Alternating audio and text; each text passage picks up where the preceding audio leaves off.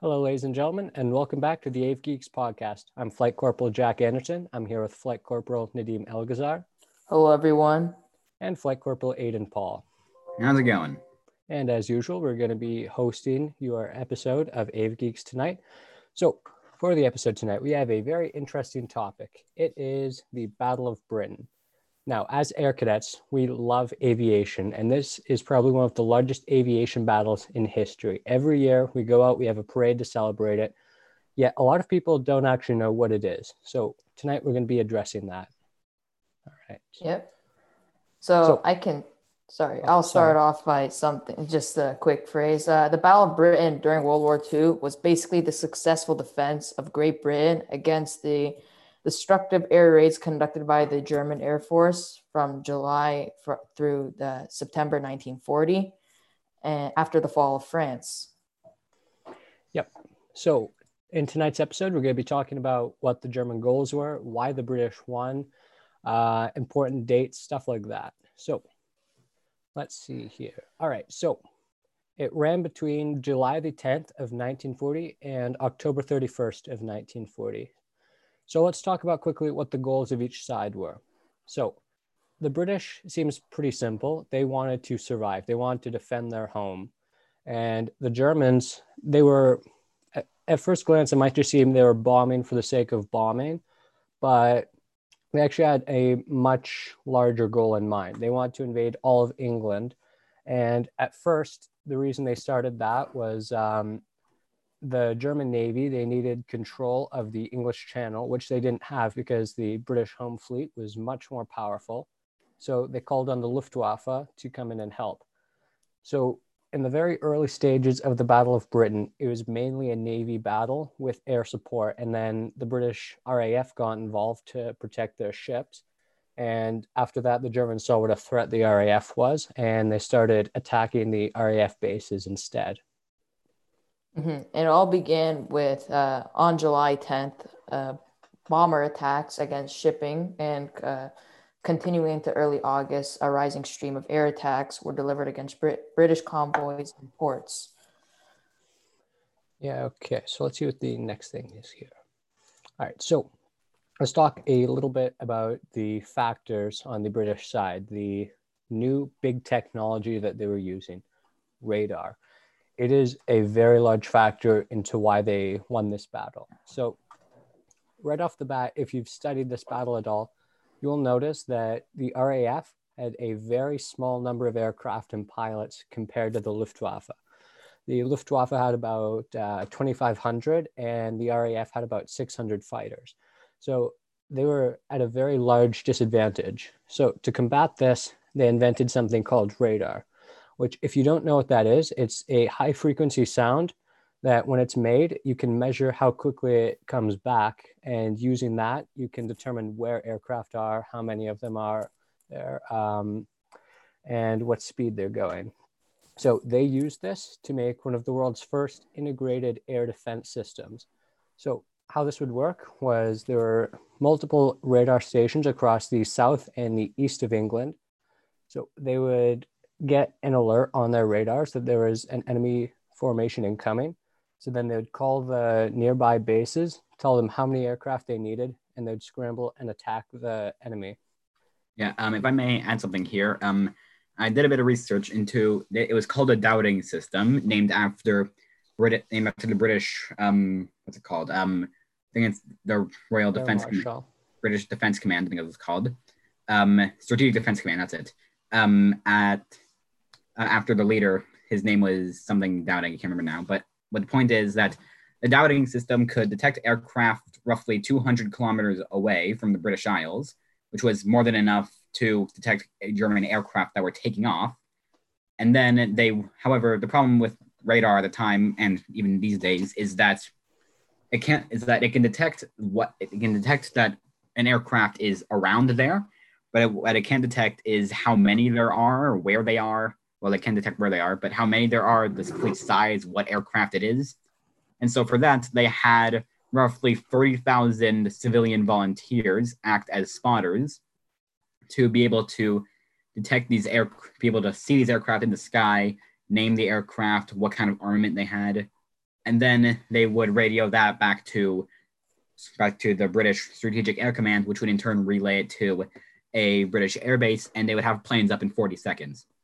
I like that strategy because in World War II, you don't, the technology, of course, isn't as high tech as it is today. So having human eye and what the technology that you had, and they made good use of that. And if I may, the radar, the radar largely prevented German bomber formations from exploiting the element of surprise. So that's very important. Yeah, it's it's pretty much a very primitive uh, version of what we have nowadays. We have NORAD, which is the Missile Defense Center in North America, and um, this was pretty much the grandfather to that. So, yeah, it was it was actually very sophisticated for its time, very high tech. Uh, all right, let's move on now to why the British won. Most people think it was because they had better pilots, they had better aircraft. That's actually not. Uh, that's not at all why they won. Yeah. Um. If I. Oh, sorry. You're say something. Go ahead. No, no. Go ahead. All right. Then. Yeah. Um. So the main thing, the main reason that the Germans lost this was straight up was because how arrogant the Nazis were at the time. For example, they, for example, um, one estimate was that the RAF would be completely destroyed within four weeks, which is ridiculous. No air force would be destroyed in that quickly not to mention the fact that um, German Stukas were had vulnerabilities they did not know about from did not know about from when they used them in France, and they got absolutely annihilated. Plus the fact that they also underestimated how quickly the British could repair their how quickly the British could repair, and sorry, their air bases and aircraft to the point where bombed airfields would be fully operational within just 24 hours. Yeah, I think another thing they underestimated was the power of radar. Did you know that during the entire Battle of Britain, there was only one attack on a radar station and it put it out of action for the day. After that, it was back up and running. So that definitely, they sort of shot themselves in the foot there because um, it's a technology that can predict exactly where the attacks are going and they didn't do anything about it, which is really dumb. Um, another big thing in their strategy was that um, originally the Germans had actually been playing it pretty smart. They had looked like they were going to win. They were attacking British air bases. They're very strategic targets like factories and uh, shipping. Um, the one reason that they lost was because one night a German bomber formation they had actually gotten lost. They were supposed to be bombing a shipyard. They accidentally bombed London so Churchill ordered retaliation. And when they bombed Berlin, Hitler, who didn't know about the accidental bombing of London, he ordered all of the planes that were bombing the airfields and the ships to be redirected to the British cities. Now, attacking civilians, think that's not a good target because um, if you like blow up a factory or an airbase or a shipyard, you're directly taken away from their ability to wage war if you bomb the city, you might get a few factories. You're going to kill a lot of innocent people, but you're not actually going to take out anything of importance. You're not going to be taking out anything that's going to really weaken the enemy.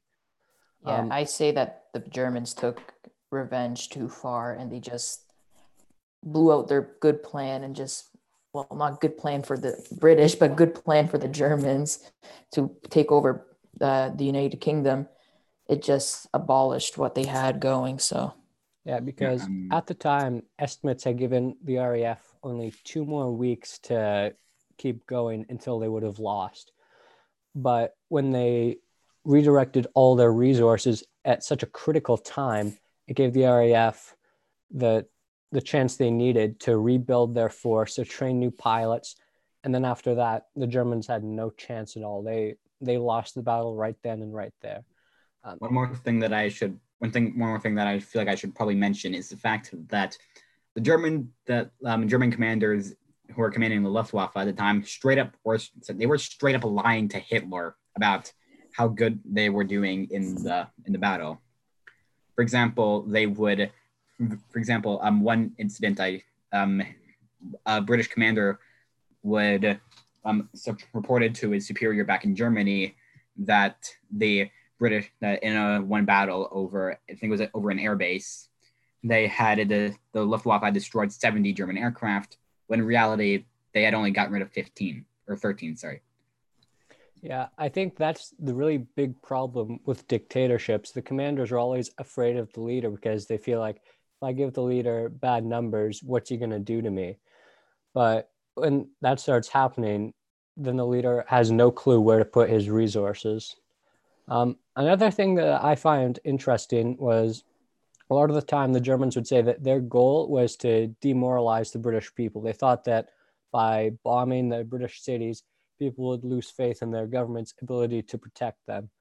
It actually had the exact opposite effect. People who their houses got destroyed, they had family members who were killed. That wouldn't make them want to give up. That would make them want to seek revenge. That'd make them angry. That would make them want to never surrender and they'd want to take the fight to the Germans. So again, they shot themselves in the foot right there. Yeah, for sure. And just one more thing. In addition to the technology, like the radar system, Britain had the advantage of fighting against an enemy that basically had no consistent plan of action. So, yeah. Yeah, the the Germans changed strategy so much that half the time I bet its pilots had no clue what their objective was. Whereas the British, they had a clear set of goals: protect the cities and hit the German bombers. Um, I'd like to take this time now, though, to um, to really acknowledge the efforts of the Commonwealth pilots and the occupied pilots. There were hundreds of Canadian pilots, hundreds of Polish pilots, even American pilots, because um, originally America hadn't wanted to get involved in the war, but they had a program where you could sign up to go fight in England, though you weren't allowed to represent the US Air Force. So there were definitely pilots from all over the world. There were tons of heroes from every corner of the world. I like that. Yeah, it's a true story of everyone coming together to stop an evil force, to stop uh, a common bad. They all wanted a common goal.